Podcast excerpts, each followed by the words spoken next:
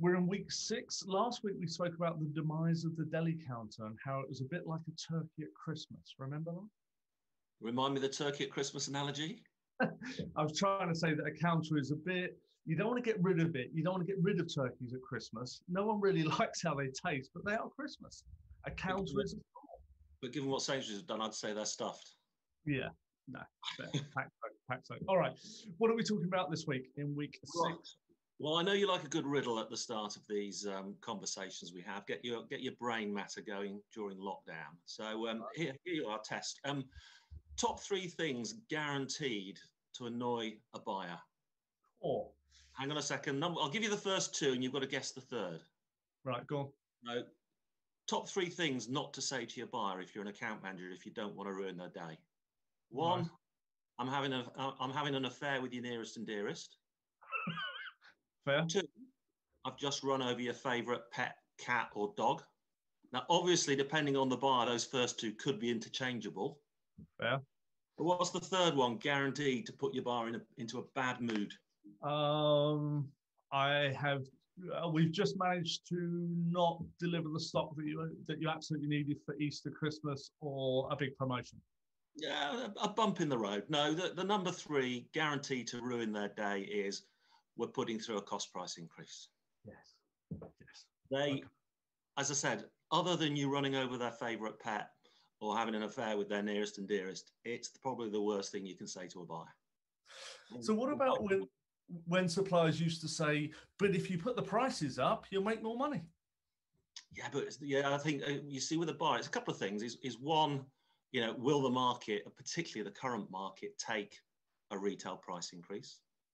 Everybody watches everybody, but it's actually a lot more personal than that because you've you've been a buyer, I've been a buyer you know, you've got to sit in that trading room on a Monday morning and the boss goes through all the figures and everybody gets a bit of a beating because the figures aren't good enough. And then he or she turns to everybody and goes, Right, what news have we got, guys and ladies?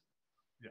And everybody else has got fantastic news like, Oh, my new product is hit number one. I've just won a prize for whatever. And then. Darren has to put his hand up and go, Oh, I've just accepted a 10% cost price increase from Fred Blogg's grocery company and it's going to take a hit on my bottom line of X hundred thousand. So the next question comes from he or she manager. How the hell are you going to get that back? Well, you've just spent a week negotiating and trying to figure out how to get what was 18% down to 9%. And now you've got to figure out how to close the gap. Yeah, normally it just uh, ends up not even with a challenge like that. It's just like, you muppet. or worse, yes. Yeah, and it's the rest of your week ruined. So anyway, so to, to come to come to the point, um, cost price increases, I think, are obviously inevitable, um, particularly after this year where so many suppliers have had to um, spend inordinate amounts of money during lockdown to either be COVID safe or to get extra deliveries out there, etc., um, etc. Et so costs have been rising, and we have the big B word happening in January. Still nobody knows whether there will be a deal or not. Right. Almost yeah. inevitably, anybody importing um, either raw materials or product into the country will face higher costs. So why talk about cost price increases now? Well, Q1's coming. Exactly. If you want to get a Q1 price increase through with your retailers, now is the time to start thinking about it. Um, there is no set rule. There's no rules, no laws saying how much notice you must give a retailer. True. But if you want to soften the blow and not send them into orbit, 12 weeks is sort of custom and practice. Yeah, so that's fair. That's fair. Okay, so, and if I'm if I'm an account manager thinking about this G-SCOP thing, which I sort of understand and don't, anything there I've got to be careful of? No, because remember, and I, I, th- I don't know if we already said it in one of these sessions. Maybe we need to have a session on it. Uh, suppliers cannot break G-SCOP; they have nothing to fear whatsoever.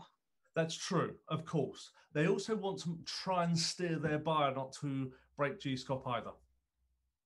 Yeah, I guess so. I guess so. But it, it's it's the buyer and their possible reaction that could breach G-SCOP as opposed to the supplier um, putting up their prices. And think, and think about it this way: you know, um, retailers, supermarkets put their prices up left, right, and centre.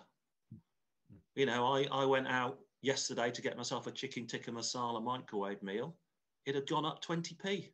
Where was my 12 weeks notice? Where was my negotiation with with the supermarket. They didn't even tell me. Quite rude, really.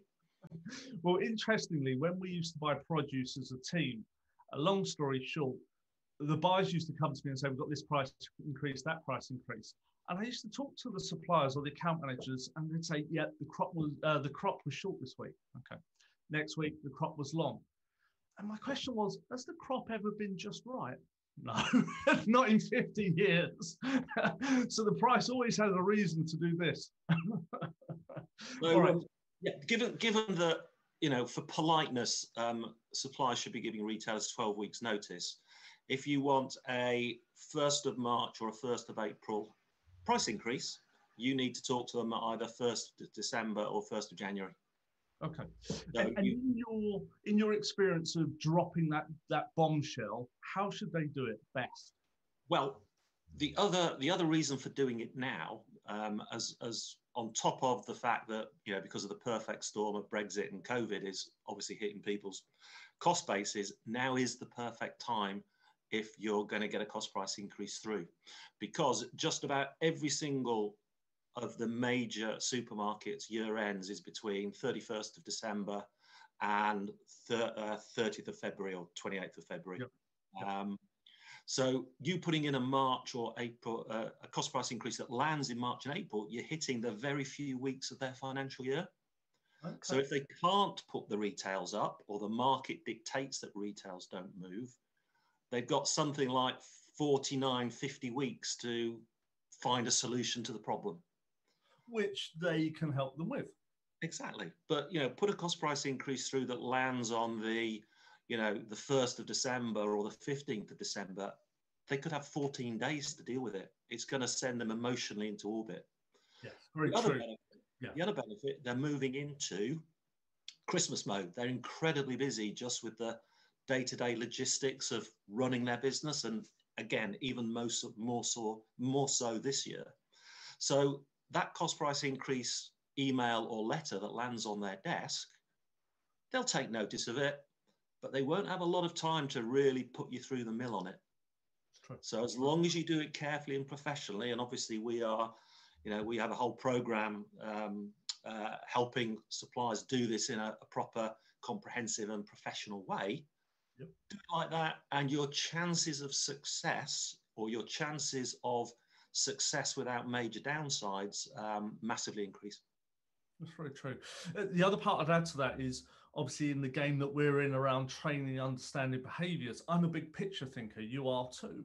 Other people like the facts. It's knowing who your buyer is, meaning if they're a blue in Herrmann terms, which is a psychometric test, they're going to want the detail, the numbers. You and I are big picture thinkers. So we want to say, okay, how are we going to close the £250,000 gap you've just given me? understanding your buyer and communicating their way, very important. Yeah, I agree. I agree. Um, and there is, you know, there's almost a um, a manual. It's almost like a car manual. Um, there is a manual for putting a cost price increase through to the supermarkets. They, in my experience, your experience, you know, 40 odd years between us, um, they react in a very, very predictable way. As I said, cost price increase, third worst thing you can say to them, guaranteed to ruin their day, guaranteed to get an outright no rejection. Yes.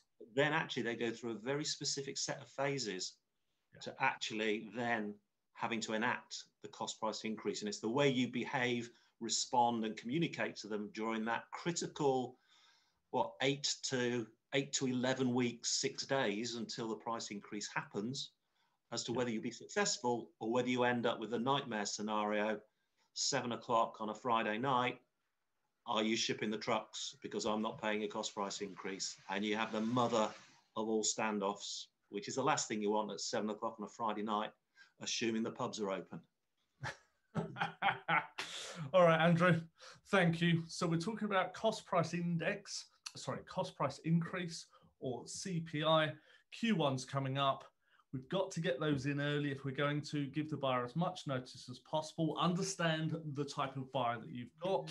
The worst thing I ever had was a spreadsheet that was about 6,000 rows by 9,000 columns. I'm not a detailed thinker. And there I am thinking, there's no way I'm ever going to understand this thing. But that's what they wanted. Not clever.